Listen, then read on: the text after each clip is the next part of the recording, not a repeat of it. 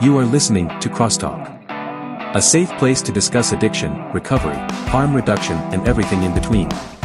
Support for this podcast comes from the Kentucky Opioid Response Effort and Advocates of Recovery. Content and production by the team at Turning Point Recovery Community Center. Now, buckle up and get ready for the show. Welcome, everyone, to Crosstalk Recovery, the recovery podcast that supports all forms of recovery. I'm Matt Lewis, and I'm here with Amanda Wiersma. Daphne Troyer. and Michelle Fonda. All right. Welcome, girls. Uh, today we're going to have a little bit of a fun one. We did one of these before where uh, when Sarah was here and where we all came up with three questions, uh, one recovery related, one silly question, and one personal question as a way to like get to know each other, talk recovery, and have a little bit of fun. So we haven't done one yet with Daphne, so we thought we'd do another one. Yeah. Um, and so that's what we're doing today. So I hope you guys enjoy it. Uh, and I guess I'll start off unless Yes, anybody has sure. anything No. they want to talk about. Start us off, Matt. All right. Let's see. Which question You do I want to? Uh, what has been the toughest thing? This is my recovery question. All right. Okay. Okay. What has been the toughest thing to change about yourself in your recovery? And I'll answer that question first. And uh, probably, you know, that I'm a smartass, honestly. No. You know, because there's, I You? addressed a lot of the, yeah, I know, surprising to a lot of you. Uh, but I addressed a lot of the big character defects pretty early on and continue to work on them. But the hardest one that I still struggle with is being a smartass. And I know people might say that that's not a, a big issue, and that's what I, how I've justified it for so long. but it is something that I want to be better at because I come across. Not everyone takes me. If you don't know me, you can take me wrong, you know, or and even the people. I mean, I think I've offended Michelle a few times. Quite often. Yeah, and uh, you know, and not my intention, because I'm still damaged. I think, and that's how I show love. and uh, you know, Sick. But uh, yeah, sick. I'm sick. So I'm working on it. Uh, but yeah, so you guys can help me with that, just Yeah, like we you. will start to help Michelle with her cursing. Uh, Amanda, what, what about you? Um, what was the question again? Uh, what has been the toughest thing for you to change in your recovery? The toughest thing for me to change um, in my recovery is probably uh, exaggerating. So lying. Yes. um, I Honesty is the spiritual principle behind step one, man. well, not so much lying, but just exaggerating because you know I a lot of times um, wanted to just be like, oh my gosh, you should have seen this thing. It was fifty feet long. You know. Um, I still kind of do that, you know, but not as bad. It was just one of those things that, you know, if I, you know, fishermen like how they would, you know, that, Yeah. you know, just things like big, that. Um, so I would probably say just exaggerating. Um, and I guess maybe you could call it fibbing. Um, I just got to where so much in my addiction, I, I, I just exaggerated everything, and I think it was because I maybe wanted things to be more interesting. I want, I may, I wanted to seem more interesting to people, so I wanted things to be more exciting.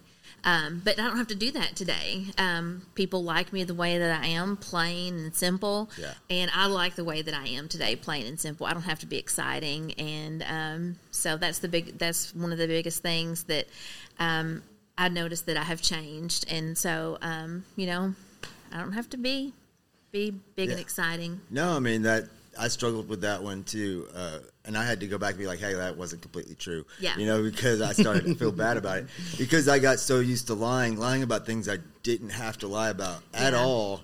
and it was like you said, based in the fact that I was trying to be somebody that I wasn't. But now I love myself for who I am, and the people Absolutely. I'm around love me for who I am, and you know, I don't have to pretend to be somebody I'm not. anymore. Right? Yeah. Yep. What about you, Daphne? Oh Lord, I catastrophize everything. Oh, okay? yeah. And very. Um, I don't think of myself as a dramatic person, but when it comes to stuff, life on life, you know, happening, um, man, I don't take it well. it's such a big ordeal for anything to happen um, that is out of my routine. Um, it's hard for me to deal with. I get emotionally tangled up in it.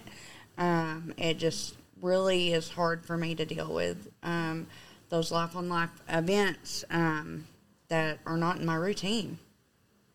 Um, you know, it's I'm it tears me up emotionally so therefore then i'm i'm mentally drained from it and i just blow it up to be so much bigger than what it really is and i know that i do this and i try to not do it but um yeah i suck Yeah. at it Yeah, it can definitely be hard, you know, not worrying about things completely, like trusting God, your higher power, whatever, you know, and just letting go. I mean, life on life affects. It's it's that's what the program teaches us, right? The steps is mm-hmm. like how to deal with life on life stuff, how to how to handle things that come at us, other whether it's other people's behaviors or incidents that happen in your life, and and it can be a hard one to practice, you know. But the point, the, the important thing is, I think you recognize it and you're trying to work on it. As with any of these that we talk about, you know, like recognizing those things, continuing to recognize them, and being willing to work on them is the most important part. right I can relate to the catastrophizing a lot Yeah. too. Um, that's something that, that I tend to um, do from time to time, and it's something that you know, as long as you recognize it, you know, you can kind of reel it back in and be like, okay, this is what I'm doing, and I need to stop, and everything is not uh, dramatic and a catastrophe, you know, and, a, and an, an emergency, you know. So recognizing it is, you know, the the best part about you know being able to do that. yeah Yeah, and surrounding yourself with other people to call you on when you're acting that way. You know, luckily you work someplace like this where Right. everybody's Yeah. like, "What are you doing, Daphne?" You know. Help you So, reel it back in. Yeah, exactly. It's a good thing. Yeah. Well, about you, Michelle? What you got? Well, I would say um, mine would be um, not putting other people or putting other people's needs before mine. You know, like even though I take a lot of PTO time, on those days off, like I am booked from the moment I wake up until I go to bed. And it's always me doing something for someone else. And it's like, I will take care of you all day long. And then here I am at the end of the day, completely empty, you know, just like ready to just crash. Is this a is this a jab at me for you No. being here on your day off? no, it's really not. But it's just like, you know, I'll I'll take all this PTO time, say I'm gonna like do things for myself, you know, and then somebody's like, Hey, um, when's your next day off? I'm like, Oh, Thursday or Wednesday I took PTO and then it's like I completely forget about myself. It's like their needs become what's most important instead of mine. And then it's just like, here I am seeing my therapist, and I'm just like, ah, you know, and my therapist is holding me accountable. My sponsor's holding me accountable. And, um, you You're know, probably just gonna have to take more PTO days. I don't have any more left to take. no, but I I understand where you're coming from because I have the same problem. Like I I had to leave bowling early last night because I was so exhausted. Because when I leave here, I either I'm going to work with sponsees or I'm going to volunteer through church outreach or I'm going bowling or whatever. You know, I have softball practice for, for the last couple weeks. There's always something, and I like to stay busy. Me too. Uh, Yeah. it's good for me. But then at some point, like I just start to crash. and I just have to go go lay down. You know, like I did last night. But at least I can recognize Yeah. when it's getting too much. You know, because I. The days that I feel really good and have energy, and I don't have anything to do, then I'm like bored out of my mind. Yeah, I- yeah. You know, so haven't been bored in a long time. but it's okay, you know. Um, I, I'm learning slowly but surely. It's, you know, progress, not perfection, you know. that's Yeah. right. I'm grateful to have a support system of people who love me enough to tell me about myself, you know, and that's awesome. Yeah. It's great. All right, Amanda, you want to ask a question? Um, sure. I'll ask my recovery question. Uh, it's what are some goals you still want to achieve in your recovery journey? Good. Um, and it's no secret that I go to school. Um, you know, I, I talk about it all the time. Um, and so that is my goal that I want to achieve uh, in my recovery journey is to get a degree um, in psychology. Um, it's not really a recovery goal, but it's a goal that um, sparked from me being in recovery. Um, it was a goal that I set while I was in MRT um, and in uh, treatment. Um, I wanted. I decided I wanted to go back to school, and the my major that I chose was drug and alcohol counseling um, because my counselor that I had in treatment um, really inspired me. Um, so uh, that's the goal that I want to achieve in my recovery journey is to get a degree and help others like myself. Um, you know, uh, help them in their recovery journeys. Uh, so, That's great. yeah, There you that's go. that's what I yeah, what's what I want to achieve. Daphne. What's that look for, Matt? You're next. What was the question? Are you Just- ready? I know it was something about a what to goal. achieve in your recovery. Yeah, Okay, so a goal that I have in my recovery, um, you know, this is a little bit of a personal goal too, but I can't have this goal without being in recovery and being where I'm at today, and that's to get custody of my daughter back. Oh, yeah. You know, as long as I'm working a program and doing what I'm supposed to be doing, um, then that's achievable. You know, um, even though you know I have the length of sobriety that I have, I think it's took me this long to be comfortable with her even coming home, which is hard to say as a mother, you know. But I was in the madness for um, eight years of her life, you know, so I didn't really know how to be a mother. Um, I didn't know how to show up as a mother. And um, now that I'm able to be there in the right mind, you know, I was there, but I was not. No, I should not have been there. Somebody should have made me leave. Um, Yeah. you know, um, I think it's, you know, I'm just now getting to the point where I'm comfortable with um, being able to raise a child and know that I'm not going to mess her up. yeah. Yeah. It's a good goal. And It is a a good great goal. goal. Proud of you. Thank you. You know, because I, I have fears of bringing her home, you know? Yeah. What if I can't do it? What if, you know what I mean? Like, I see my mom doing all this stuff for her, and I'm like, wow, I don't know that I can do that, you know? And, um, you know, just working with um, my church and my program, you know, they give me tools um, to be able to be a healthy mother today. Yeah, that's awesome. Yeah. Michelle, what do you got? Okay. Um. Oh man, this one's tough.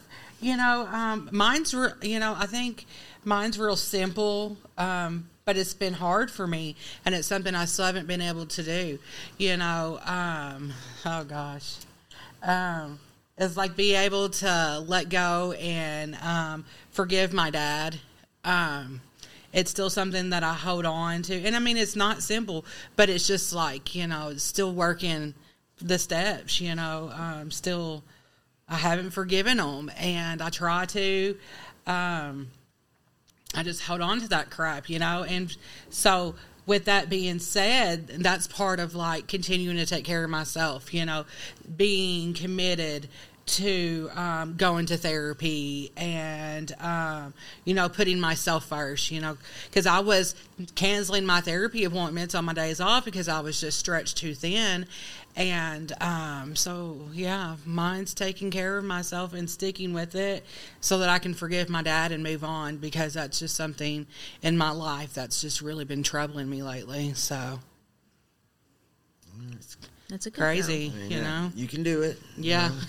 You have to forgive to be forgiven. Yeah, I know, and I remind myself that all the time. I'm like, well, I want everybody to forgive me, but I still hold on to this, you know. And I, uh, I went and met with my sponsor yesterday for a couple of a couple of hours after the meeting, and I'm just talking to her about it, and um, I was just like, I just, you know, I just don't know how to let go. I don't understand. Um, I was like, but that's what my ther- my therapist is for, you know.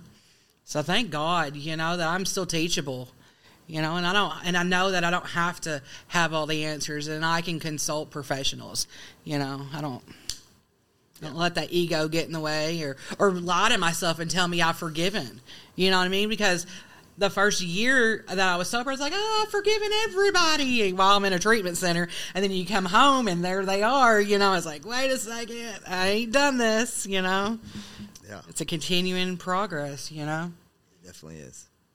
And I think that's mine. Actually, is is to maintain the uh, be vigilant and maintain the passion for my recovery that I, Yeah. that I have. You know, not getting complacent. Uh, you know, I've seen people with years and years of sobriety mess up because they started slacking on this stuff, and that scares me. So, like, Me I, too. I tell people, like, all the time that I think we should always treat this like we're MT ones or Yeah. phase one or what you know what depending on what program you were you know newcomers is the way I try to always act like the meeting's a priority you know the doing all the things that are suggested of me the calling sponsors the talking to other people to giving back all that stuff is a priority a necessity to where even I, I mean I'm not having to get sheets signed I'm not having to there's nobody um, other than my friends who care about me holding me accountable today Yeah. but I try to hold myself accountable and keep myself to that higher standard of like really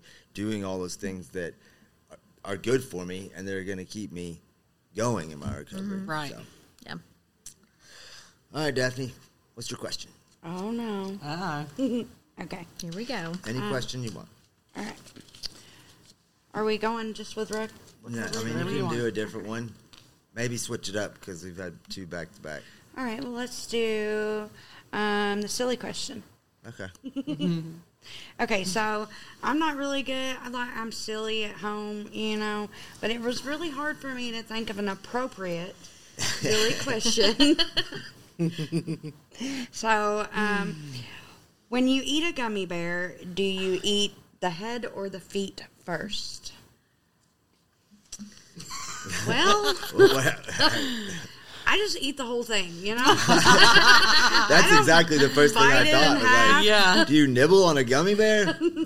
But if you had to, wow, the head. yeah, me too. Yeah, Yeah. if I had to, I, I would eat the head first.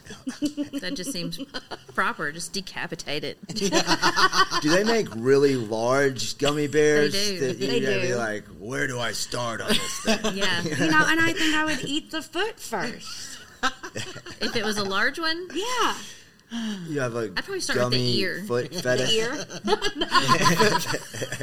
A gummy foot fetish. gummy foot fetish. But yeah, I mean, I actually, you know, if I'm eating gummy bears, I I do this with all candy. If I, I lay them out and I coordinate the colors and eat like two at a time, and they have to be the same color. Yeah. So yeah, that I couldn't imagine just eating one gummy bear and yeah, Or just the head. Like yeah. throwing the rest away. Now I'm going to think about this every time I eat gummy bears. Yeah, That was a good one. Food for thought. I what you did there. We'll be right back. Hey y'all, did you know it's illegal to own just one guinea pig in Switzerland because they get lonely? Here at Turning Point, we don't want you to ever be lonely either. That's why we're open seven days a week from 8 a.m. to 8 p.m. Always feel free to come hang with our friendly staff and don't forget your guinea pig. We're located at 415 Broadway Street, downtown Paducah.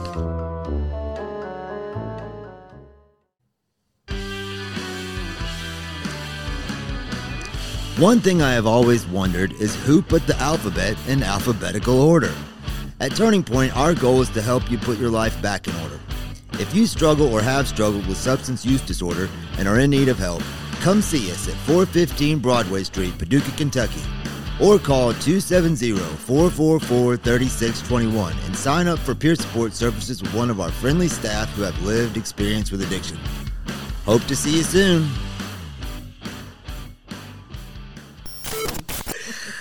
All right, Michelle, you got a question? yeah. So I will do a personal question. Who impacted your life the most as a child? Well, you go first. Okay. So um, I think mine would be my grandma. You know, um, she knew that I was a little special, you know, and that I needed extra love. you know, and she always was very intentional.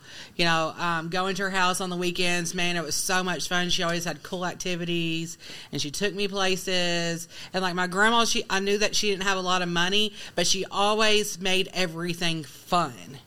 You know, she taught me how to paint, which I'm not like a good painter, but like as a kid, you know, like painting portraits. And she always like we would make jewelry and we would play dress up.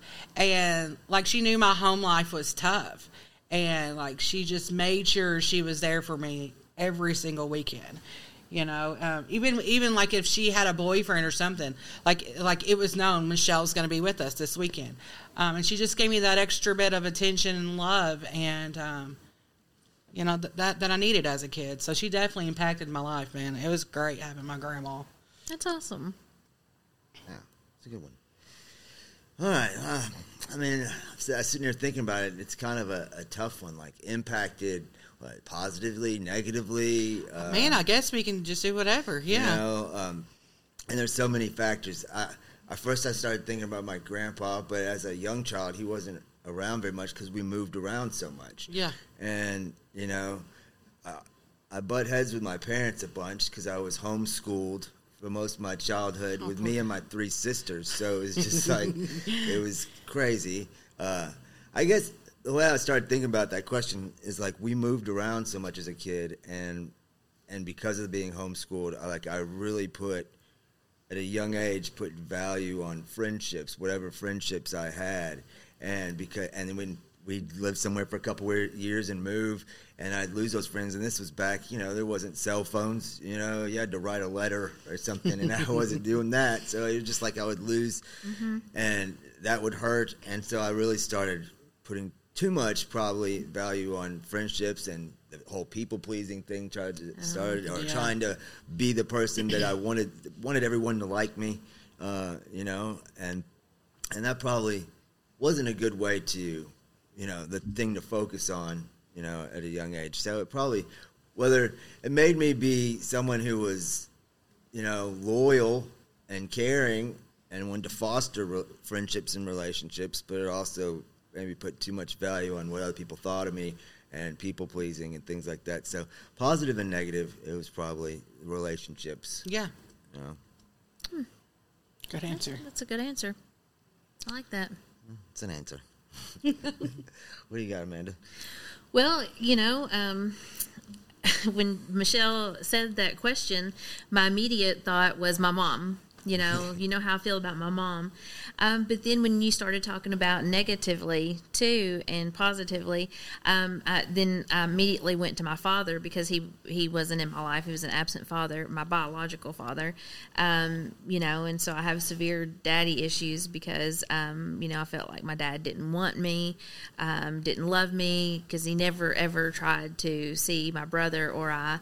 Um, so I was raised by my stepfather, and so that that made me think of my stepfather and how he impacted my life because you know he married my mother when i was four years old and i was very close to him as a child. Um, he drag raced motorcycles and um, on the weekend and he took me along every weekend because i loved it. I was right there. Man i was his his number one and um, went to those drag races with him. My brother was not interested at all, um, but we were so close. And I remember one time we were at Harneds or someplace like that, and we were getting lunch before we were going to the drag race, and somebody came up, and I was probably eight, nine years old, but a friend of his came up to the car, and he introduced me. He said, "This is my daughter." Oh. And I just remember that that I'd never been introduced as a daughter by a, a you know a dad yeah. by a male before, and I never called him dad. We always I always called him by his name, but I just remember that feeling that I had yeah. that I was so proud. I was like I'm I'm his daughter, yeah. you know, and so I would probably have to say that. Um, my stepdad, um, because you know he stepped in and took care of me and was my dad, and loved me as his own child. Um, you know, and it's sad that we don't we don't get along and we don't speak today. But in my childhood, I would say that my stepdad um, impacted my life um, positively. And he raised me, and he raised me right. He showed me love. Um, but yeah, absolutely, my my stepdad. Yeah, Yeah. I, I totally get that. What about you, Daphne? Well, I would have two that's equal. You know, um, my grandma Rita and my granny, um, which was my grandma Rita's mom. Um, you know, my dad was a single dad at first. Um, he worked a lot, and then when he was wasn't working, he was partying up north. And um, grandma just always made time for me. Um, she babysat me for dad to go out and do whatever he, you know, work his second or third shift, and then, um, you know, do what he did after work. Um, she always tried to protect me from everything that was going on. Um, she would take me places. I remember every Friday night, she would take me to McDonald's and I'd get to get a Happy Meal. And then That's we would go to Kmart and I'd get an outfit, you know, and I just really thought that, um, Every Friday, huh? yeah, every, Friday. That's The awesome. Kmart. You know, Spoiled I'm like, yes, thank you. You know, she was an amazing woman, very strong. Um, you know, she took care of her family. She took care of my grandpa. Um, made sure the housework was done and the children were taken care of. And she was just really amazing. You know, we'd watch. Uh, do you remember that show? What is the name of Tales? Crips from the Tail? Or Tales from Tales the from the Crypt. Tales from the Crypt. Crypt. Said it backwards. Man, we would just clown on each other. I'd be like, Grandma, look, that's you on TV. you know, and then Yeah. a, a monster would come out and she'd be like, Look at you, Daphne. you know, we would just have so much fun. And she loved bird watching and and they had property in Wisconsin, and we'd go camping and put the watermelon in the creek for it to get cold. And, you know, we just did a lot of fun stuff, yard sales. And um, I just, I miss her so much, you know. Um, she helped me pick my daughter's name, was the last conversation that I had for with her before she passed away. And, um, you know, it was a great conversation you know, to have with her. And my granny taught me how to sew, and you know, it was like she had all this magical stuff that she, in in her rooms. You know, all the Avon bottles, and you know, all the material and the laces. You know, I can make some of the best pillows. but yeah, those people. Um, they really uh, invested their time into me, especially as I started getting a little older. Um, you know, I got into uh, drugs young, and uh, they still loved me regardless. You know, They sound amazing. Yeah, Yeah. sounds like a lot of fun. And uh, I'm gonna need to get a pillow now. Yeah, absolutely. a big lacy one. For me, yeah. thanks, Michelle. All right, my turn to ask a question. Yes. Uh, I'll do my personal question. What was the dumbest thing you ever did while you were high?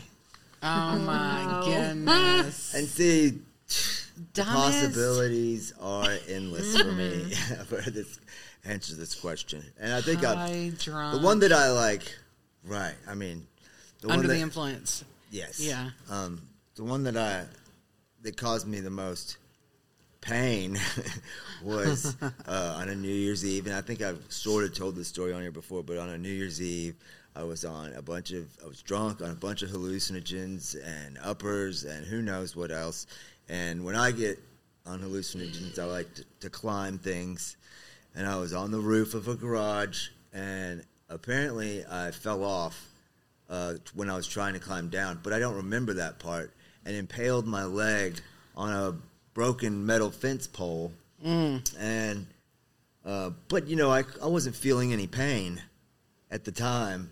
It wasn't until someone spotted blood in uh, the chair I was sitting in that I realized. And uh, apparently, it was such a bad wound that everybody started freaking out. There was a big hole in the, in the back of my thigh, and I, you can't go to the emergency room on New Year's Eve in that condition. So we duct taped it up, and I went home, and I woke up in the morning and went straight to immediate care. And when they opened it, they freaked out, and they're like, "We can't do anything with this. You have to go to the emergency room." And they had to stitch it together inside my leg to get it close enough where they could stitch it together on the, you know, outer layer or whatever. and uh, for six months I couldn't hardly sit down right, and I had to, you know, it was hard using the bathroom. It was, I mean, it was a terrible way to start the year, and it's just, you know, one of those things because you're messed up thinking you're having fun, and you just altered the whole. I had a lot of bad New Year's Eve's experiences, but they were my own fault. But anyway, that one's mine. What about you, Amanda? Well, when you say the dumbest thing, are you talking At about the different most levels. I mean, it could- dangerous, or just like the dumbest idea? it, that's it could have been anything. I mean, obviously, like any of the stuff we're doing that gets us in trouble, you know, or Okay. injured, or Well- or may, maybe it's just funny to you, you know. But Okay. Um, because, you know, I had a car accident where, you know, I could have killed two people. So that was obviously like the most dangerous. But just for um, the dumbest thing that I think I've ever done was because this was a dumb idea. I don't know who thought that this was going to be fun. But um, me and my best friend one night, we decided that um, while we were um, drinking and carrying on, that we were going to have um, pee off the porch night. So, um, yeah, so if you had to pee, you had to pee Oh off my the porch. goodness. So that was um, our grand idea for the evening. We were going to pee off the porch. and no one fell off the porch though. Oh, I'm, I did because, I mean, a, a drunk female trying to pee off the porch. I mean that that's pretty dumb. I got all kinds of images in my head right now Yeah. of so what that um, looks like. that was uh, that. I feel like that was pretty dumb. Um, Yeah. Oh, So when you say dumb, I think of that, and so It's a good it was pretty dumb. Pretty dumb. But I also feel like blackout driving um, Yeah. very dumb. was very dumb. I did a lot of that as well. I did Yeah. that. I did that very often. and we're not, you know, glorifying this No. in any way. This is, No, uh, this is not glorifying. Um, you know, yeah, uh, But we have to be able to laugh at those things too. I yeah, mean, Yeah. I cringe Yeah. when I think back to those things because How embarrassing. How Yeah. embarrassing! I mean, people were driving by. I mean, this was not a road that was secluded. Um, you know, I. How embarrassing! You know, like who does that? Who does stuff like that? It's not cute. It was dumb. That's why you said, "What is the dumbest thing you've ever Yeah. done?" Well, because that was it was dumb. You know. So, but yep. All right, Daphne, what you got? Oh Lord. Um. So the first thing I thought of when you said that question was, okay, I was over at my dad's in Murray. Um, had been fighting with um my ex, and so I went to my dad's house to stay, and um, I was pretty lit, and um, I got this phone call that a couple of my friends were tripping on acid, and one of them was gonna die because his blood pressure was up really high, so he was tripping that he was gonna die. So they want him, and it's like two thirty, three o'clock in the morning. And they want me to come all the way out to Marshall County. So I head out about 2.30, 3 o'clock in the morning, and um, I keep seeing these lights behind me in the car, and I'm tripping. I'm like, something's following me, so I'm taking all these back roads. And as I go, you know, down the down the hill, I, these this light hits my rear view window, you know, my rear view mirror, and it's like, and then I go down, and I can't see it no more. But when I come up, there it is again, and I'm freaking out that it's a cop, and I've got this stuff on me, and I'm tripping, but I'm not willing to throw it out, you know, because how dare I part with my drugs? You know, no way. We're going down together. And uh, so for like an hour and a half, two hours, it took me to get, you know, over there um, to Pirates Cove. I'm when I get there, I'm tripping. I'm like, oh my gosh! And as I'm pulling up into their driveway, I look back one last time, and I'm like, oh my gosh, it's the moon. I've been chased Shut for- by the the- moon for two hours.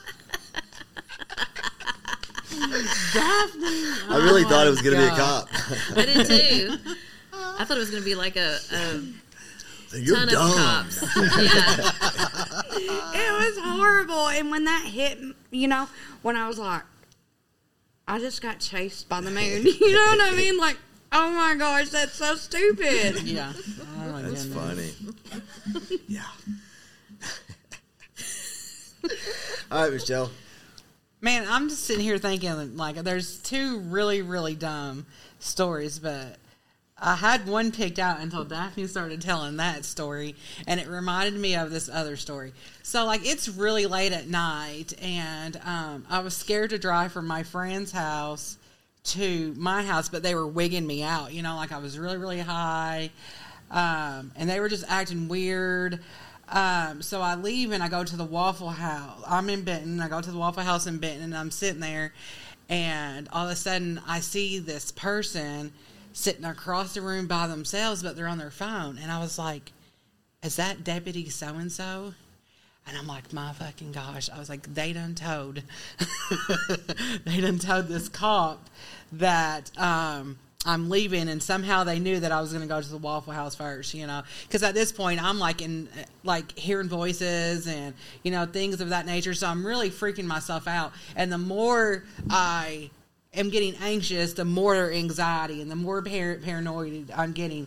So I'm there, I order my food, about to order it to go, and I get in the car and I'm driving down the parkway, leaving Benton, headed to Calvert City, and I see all these cops in the opposite lane go by headed towards Benton. I was like, thank God I left the Waffle House when I did. They were all coming to bust me. Freaking get on the parkway and I head, I get on, like, you know, you can head towards Nashville and get on the interstate. I get on the interstate there and then I get off in Livingston and I just keep seeing all these things that are freaking me out. And I'm like, they're tracking me by my phone. And I'd went through three phones in like the past couple of months and my dad just gave me his old phone and he told me whatever you do don't mess this one up so i'm going so i get to livingston county or to where like the exit is where the bp and stuff is. And i get back on and i head back towards calvert city and you go over this bridge. And i threw my dad's phone off the Oh, bridge no. because i was convinced that they were tracking me and they weren't freaking track, tracking me. It was all just I was too high, too paranoid, and I just kept freaking myself out. I mean, I went through so many phones, and I had to tell my dad. You know, I was like, I don't, and I, of course I lied, I'm sure, but it was just like they weren't, and like in my mind, I was just convinced that like everybody was trying to set me up, and I wasn't like this big time drug dealer, you know, like I was like this just small town, you know, drug dealer, not even that big, but like I didn't really think things through. My paranoia just always, or my paranoia always got the best of me, and I would just drive around, like go way far out of the way, thinking people were following me and stuff. It was just insanity, man, just pure insanity, like taking the long ways everywhere, you know. Yeah. Yeah, there's a lot of that. Yeah, I mean, just stupid. All right, Amanda, you got a question? I do. Um, okay, my personal question is: Name three things you like about yourself. Ooh. Okay, um, I like my smile. Um, I like it. Evidently, I have a nice smile. People tell me that all the time. So um, I like my smile, and I like smiling. Um, so um, I like that. Um, I like my hair. I kind of have an emotional attachment to my hair because I had cancer, and um, I didn't lose my hair because I did cold capping, but my hair did thin, and um, I've my hair has grown back thicker and more full, but it's just something that I have an emotional attachment to because I did lose a lot of it um, when I had cancer. So it's just something that um, I just have an emotional attachment to. And um, I like my accountability. Um, You know, as I mentioned earlier, that I was uh, an exaggerator. Um, but, you know, um, today I can hold myself accountable when I exaggerate. Um, I can hold myself accountable when I've done something wrong. Um, when I've harmed someone, I can, you know, I have no problems holding myself accountable. And um, I'm quick to, um, when I have done something wrong or when I have harmed someone, um, you know, when I, just in, in any situation, I can hold my accountability. Um, you know, uh, you know, just earlier today, you know, we got these cool flash drives in, and I just took one, you know, and then I was like, I hold myself accountable for taking. You're a, always holding yourself accountable. I mean, I just, you know, um, you know, I just that you know my integrity is really important to me today. Yeah. So um, I, I like my accountability. Um, so those are my three things. All right. All right. Three things I like about myself. Um, I like how caring I am. Um, you know, how um, everything matters, you know. Uh, I really, I really like that about myself. Because for a long time, I didn't care about anything. I didn't care about you. I didn't care about me. You know? Yeah. And um, I might be overly caring now, you know, but um, I'm grateful to be that way. Um, I like my personality. Um, you know, uh, for the longest time, I was so numb I didn't even have a personality, you know. Um, all you got was anger and rudeness and, you know, bitterness. So um, I really like the person that I've grown in, grown into be, you know. Um, and one more thing. Uh, I don't know. Um, I don't know. um, my personality, my caring, and um,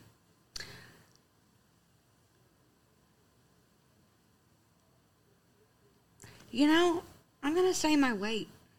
You know, because um, I've really struggled with gaining my weight in recovery, which a lot of women do when they get sober, and um, I'm okay with it today. You know, if you don't like it, you don't have to look at it. Absolutely. Oh, there you go, Daphne. Right Heck on. yeah. Yeah. It's important to be comfortable with yourself. All right. What do you got, Michelle? Um, my laughter. Um, I, I enjoy laughing. Um, I um, I'm fun. And there was one more I was sitting here thinking. Um, oh, my positive attitude. Yeah, have a have a, a pretty positive attitude. It's all right. Yeah, if you don't like it. Um. Well, obviously, for me, it's my rugged good looks. Uh, Ah, there you go. no, I, no. Um, uh, I like that I'm chill. You know, I'm pretty easygoing. It takes a lot to upset me, or you know, I just kind of go with the flow today. And it didn't used to always be that way. I used to worry about everything and stress, and and now I just kind of, you know, chill. Uh, I like my drive and determination. Like I guess energy. Like I, I don't. I need to get more rest, but I don't. You know, I. I always have, even at my age, like I'm still active. You know, always doing something, playing sports and and climbing and the things that I, I enjoy doing. And I like being creative. You know, I like creating. creative. You know, I like creating things. I don't. I like to paint. I like to write music and perform music. I like to cook. Anything. I'm. Anytime I'm creating something, uh, I mean, like I did that, even if it's terrible. I enjoy the process of doing it. So.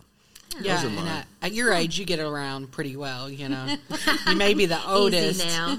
E- Yeah. Easy. He's not the Amanda's oldest. older than me. Yeah. Yeah, but you know, the oldest male. He's the oldest male. Yeah. Yeah. Yeah, in the room. in any room. Ouch. Goodness. All right, whose turn is it? Daphne. Daphne's? yeah. All right. I was like, where did my notes go? okay, um, personal question. What motivates you? Um, what motivates me is, um, you know, wanting to be a better person every day. I strive to be better than I was the day before. Um, I try to learn from every day.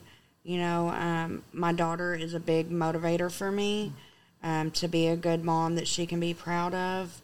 Um, you know, I just, I just want to be better than what I used to be in the madness. Yeah. You know, and I strive every day to be better than the day before. You know, and I don't always succeed. You know, sometimes I I let life get to me and it gets me down, or I have those um, mental health days. You know, where I'm struggling, but you know, for the most part, I try to stay positive and um, just to be better than than I was. It's good. Yeah. So. Um, yeah. So I would say, you know, the what motivates me is, you know, knowing that I've harmed people in my past. Um, you know, using that pain of not wanting to be that person anymore. Um, it motivates me to continually to work on myself. And then like even on my tough days where, you know, you just want to give up and it's just like, man, people are watching me, you know, um, we got to do something about this bad attitude, you know, let's restart your day. Um, just that I'm surrounded by by people that matter to me. You know, I don't want to like come into work in a negative mood and harm people. You know, um, I care about everybody I work with. Um, I care about everybody I live with. So it's just like, if I can't do it for myself that day, I do it for other people. You know, it's like, ugh, shoot, I try not to harm people. like, I got to, you know, and it's not really shoot. It's just that's what motivates me. You know, I just want to be a better person because I was such a bad person for so long. I don't want to live like that anymore. Um, so I just use that pain from the past to, mo- to motivate me to keep me on track. It's good. Yep. Yeah, mine's similar to that. Uh, you know, I, one of the things that I hated looking at when I was started working my fourth step was to think about not just the people I've harmed, but the ripple effect of that. Yeah. Like how that caused them to treat other people and so on and so forth out into the world. So I'm motivated to I'm motivated today to try to create positive ripples. I'll never be able to make up for all my negative ripples that I've put into the world, but I can like really strive to put positivity in the world to be uh, you know, I know this might sound like a conflict to my uh, saying earlier I'm kind of a smartass, but I try to be an encouragement Yeah, to me too. people, Yeah. you know, and to motivate people. I mean, that's part of our job here, and that's how I do my peer supports. Is like you set the goals, and I'm gonna, you know, cheer you on. Yeah. You know, and so I try to be that person to put positivity in the world. Yeah. Me too. What you got, man? Um, what motivates me is my sobriety, my freedom, and my health. Um, I always say every day that I'm grateful for those three things um, because you know my sobriety is number one. Um, it, the, you know I'm so grateful for that because that has gotten me um, my life back, um, my freedom. You know I had that taken away, um, and I never want to lose my freedom ever again. Um, and then my health. You know um, I had cancer, and you know that was the, one of the scariest things I've ever been through in my life, and um, you know my health. Um, so those are just three things that motivate me um, to continue to do the next right thing. Um, you know, I've, I definitely understand that life is too short. Um, you know, to not create something beautiful with every breath that I draw. Um, I may not always be perfect at doing it, but I definitely appreciate life um, a lot more than I, I did in Yeah, my addiction. good. We'll be right back. As a woman in recovery, I know how important having a fellowship of women has been for me. Come join us at the Women of Worth All Recovery Support Group here at Turning Point, 415 Broadway, Paducah, Kentucky, every Friday night at 6 p.m., where we discuss our personal experiences in recovery. Hope to see you there.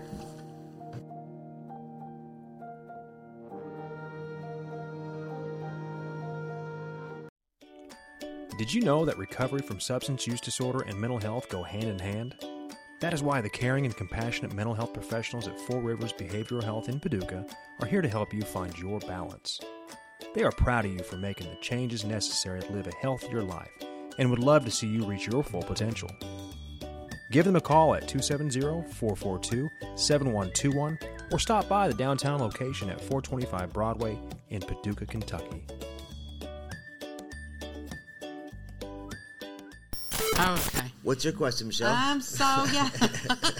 I was like, what is he doing? So my my question is, um, you know, what's your favorite part in the big book? Um, you know, what story? Your favorite um, paragraph?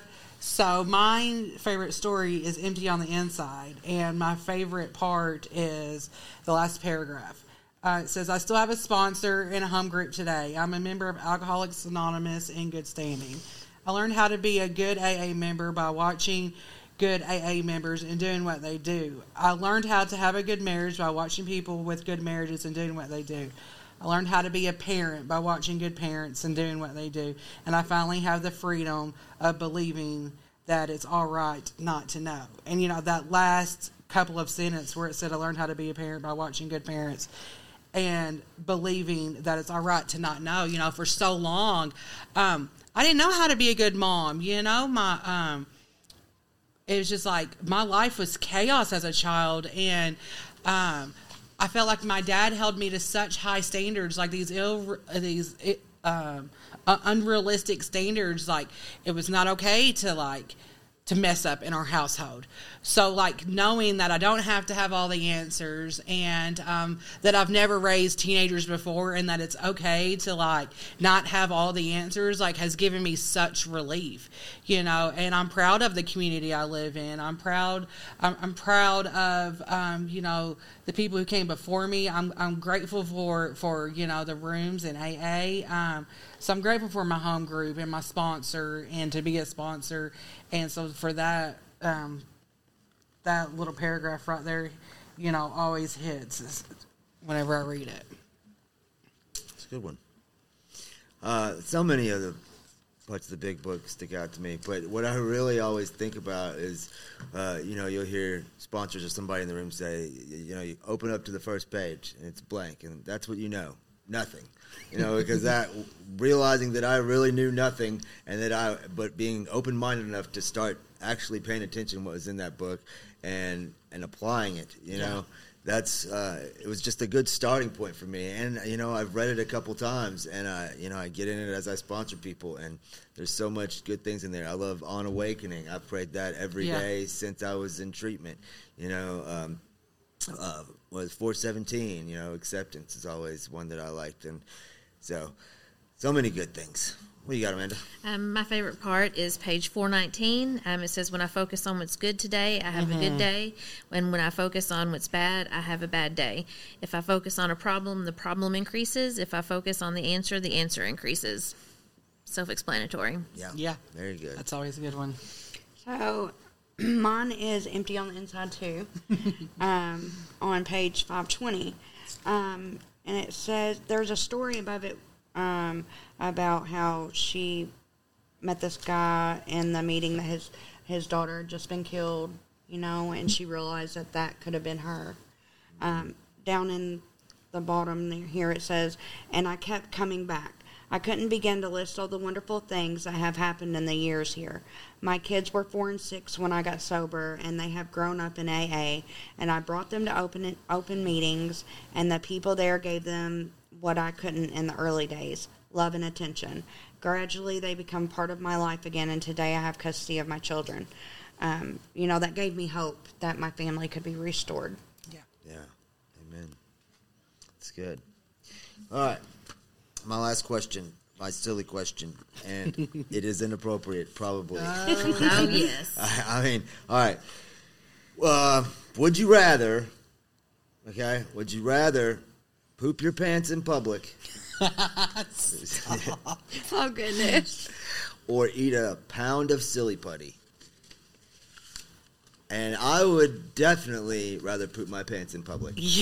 Uh, even if I had to eat the silly putty, could eat the silly putty in private. Um, it would be embarrassing and messy, but that's just what Nobody I would, would remember later on, yeah. unless it was your. I mean, can you imagine if you had to poop silly putty? Oh, no. and a whole pound. goodness. That's a lot of silly. I mean, it might kill you, really. Yeah. yeah. I don't know what you got, Amanda. I'd probably poop my pants in public Me too. as well. Definitely poop. No, my goodness. public. Yeah. You guys are gross. No, I'm just kidding. All right, what's your question, Amanda? Okay, um, all I have la- left is my silly question, and it is: Would you rather? De- which would you rather deal with? Have no nose but have really good smelling fingers, or be blind but have a really nice smile? What you got? Um, I believe I would rather. Well, I think I'd rather be blind and have a really nice smile. because I don't think I would like to have smelling fingers. Like fingers that smell stuff or Yes. stinky. That smells No. because you don't have a nose. Yeah, okay, So yeah. your fingers are what smell. I don't Huh. think I'd like that. I'd be like, Yeah. What if you accidentally? But then, like got your anything you hands into grab, something? You're like gonna if you're sniff. like if you're eh! cleaning up something nasty, Like and dog then it's poop. right in your nose. yeah, where your fingers yeah. I go? go. I'll, I'll be I'll be blind with a nice smile. Yes. Yeah, I don't think I'd like to have the smell the smelling fingers. wear gloves. Eh, smelling fingers for you, Daphne. Absolutely not. Okay. So everybody wants the nice smile. Nice smile, but Nice you never get to see it though. Yeah, No. that would be terrible. But other people But everyone would. would tell you, man, you should see your smile. Yeah, It could light up a room. All right, Daphne, what do you got? Um, okay, this is my recovery question. What is the most important thing you can say to someone in recovery that will mean the most to them? Hmm. So my answer to that, um, Ooh, I got it. Sorry. totally lost my train of thought there. Um, so my answer to that is, you know, you're not alone. You know, to me, that was the most important thing. That I, when I truly felt that that I wasn't alone was life changing for me. Yeah, it's a good one. It's a really good one. Yeah. That is So good. you got it. I got it. Hold on, pain ends. You know what I mean? Right, I, I, yes. Those How? words I have quoted so much in my life. You know, um, just hold on, pain ends. Like, man, this is going to get better. It's got to. Can't get any worse. Yes. Yeah. Yeah. I, man, that's a tough one for me because I feel like it's different for everybody. Yeah. It depends on where you're at, like whether you are actually wanting recovery or whether, like, is it something that you could say to somebody that could maybe help them to want recovery?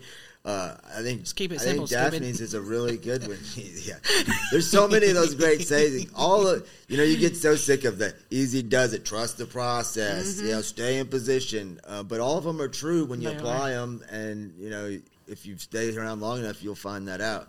But I think Daphne has a, had a really good answer. You Yeah. know, that you're not alone. Never that's alone. that's so because a lot of us. I know that's how I was when I got there. I felt alone. I didn't care if I lived or died, and uh, uh, you know, I thought it was over. I'd done everything that was going to matter, um, and I was so wrong. So I like that answer. What do you got, Amanda? Um, I think um, one day at a time. I mean, that's one of those things that Yeah. that's so everybody says it. One of those sayings, but it's really true. Um, you know, because that's what I had to do. Is like, you know, what do I have to take? What do I have to do to get through today? Just stay in today. Don't stress over tomorrow. Don't obsess over yesterday. Just what do you have to do to get through today? Just focus on what you have to do you know, what do you have to do to get through this morning? What do you have to do to get through this afternoon? What do you have to do tonight? Um, just focus on those things, baby steps. You know, it's not. Don't overwhelm yourself. You know, just mm-hmm. just do what you have to do today. I'm all about the baby steps. Worry, yeah, worry about tomorrow when it gets here. You know, uh, you know, I still have to do that today. Yeah. I still, you know, mm-hmm. what do I have? You know, you have to plan some things for the future, like oh, I have a doctor's appointment next week, but. yeah, I'm, I'm not going to sit there and be like, oh my God, I hope I don't, it's the weekend coming. I hope I don't get drunk. Don't worry about the weekend right now. It's not the weekend. You know, um, just focus on today. You know, what, you know, Yeah. just for today. good. That's, Yeah. that's, I love that one. I love it a lot. It's a good one. All right, Michelle. Final question.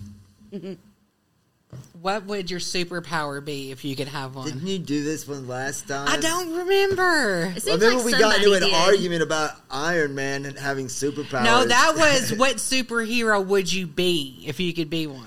That's the same thing. I don't All right, all know. right, Who would? you, What superpower would you have? I don't know. I haven't decided yet. I've still been thinking. Um,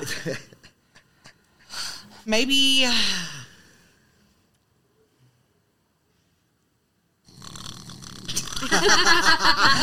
maybe be invisible. I don't know. Like, wouldn't that be kind of cool? Yeah, that'd be cool. Sure, that's great. Yeah, I wish you were invisible. Oh my goodness. You could like scare people. you people. left yourself wide open. For I that. know, but you could like scare people and play Yeah. pranks on You them. wanna, that's not nice. but Why it's do you fun. Scare people, Michelle. It's fun. Yeah. Uh, that's like Nathan telling. What was it at the holiday uh, special podcast where he was talking about scaring his kids, and that was his like favorite thing he'd done. like what? That's sick. No, Um, it is fun. Uh, if I had superpowers, I would probably be. I used to want to be the Flash when I was a kid, just really fast. You know, Yeah. go anywhere, and he could he could turn back time. He ran so fast. I thought that was cool. You know, but yeah, the Flash. You got I'd probably like want to be like Thor and just summon a giant hammer that I could just demolish stuff with.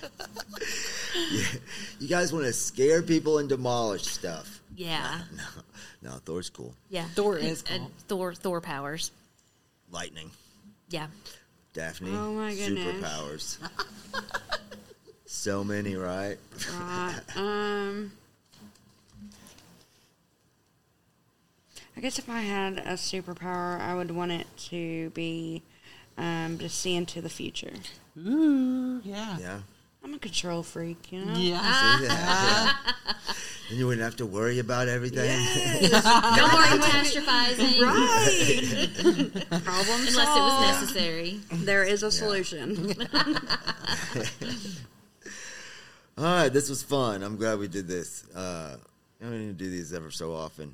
Yeah, it was Well, fun. It is. It is. Thanks for having me. Yeah, no, Yeah, thank man. you all for coming on. The Women of Turning Point. Uh, Yeah. So don't forget to check us out on YouTube or listen to our audio versions on Apple, Google, Spotify, or Podbean. And as always, stay grateful. If you or someone you know is struggling with addiction or in recovery and needs guidance, speak with Turning Point's team of peer support specialists by calling 270-444-3621. You are not alone, and we are proof that recovery is possible.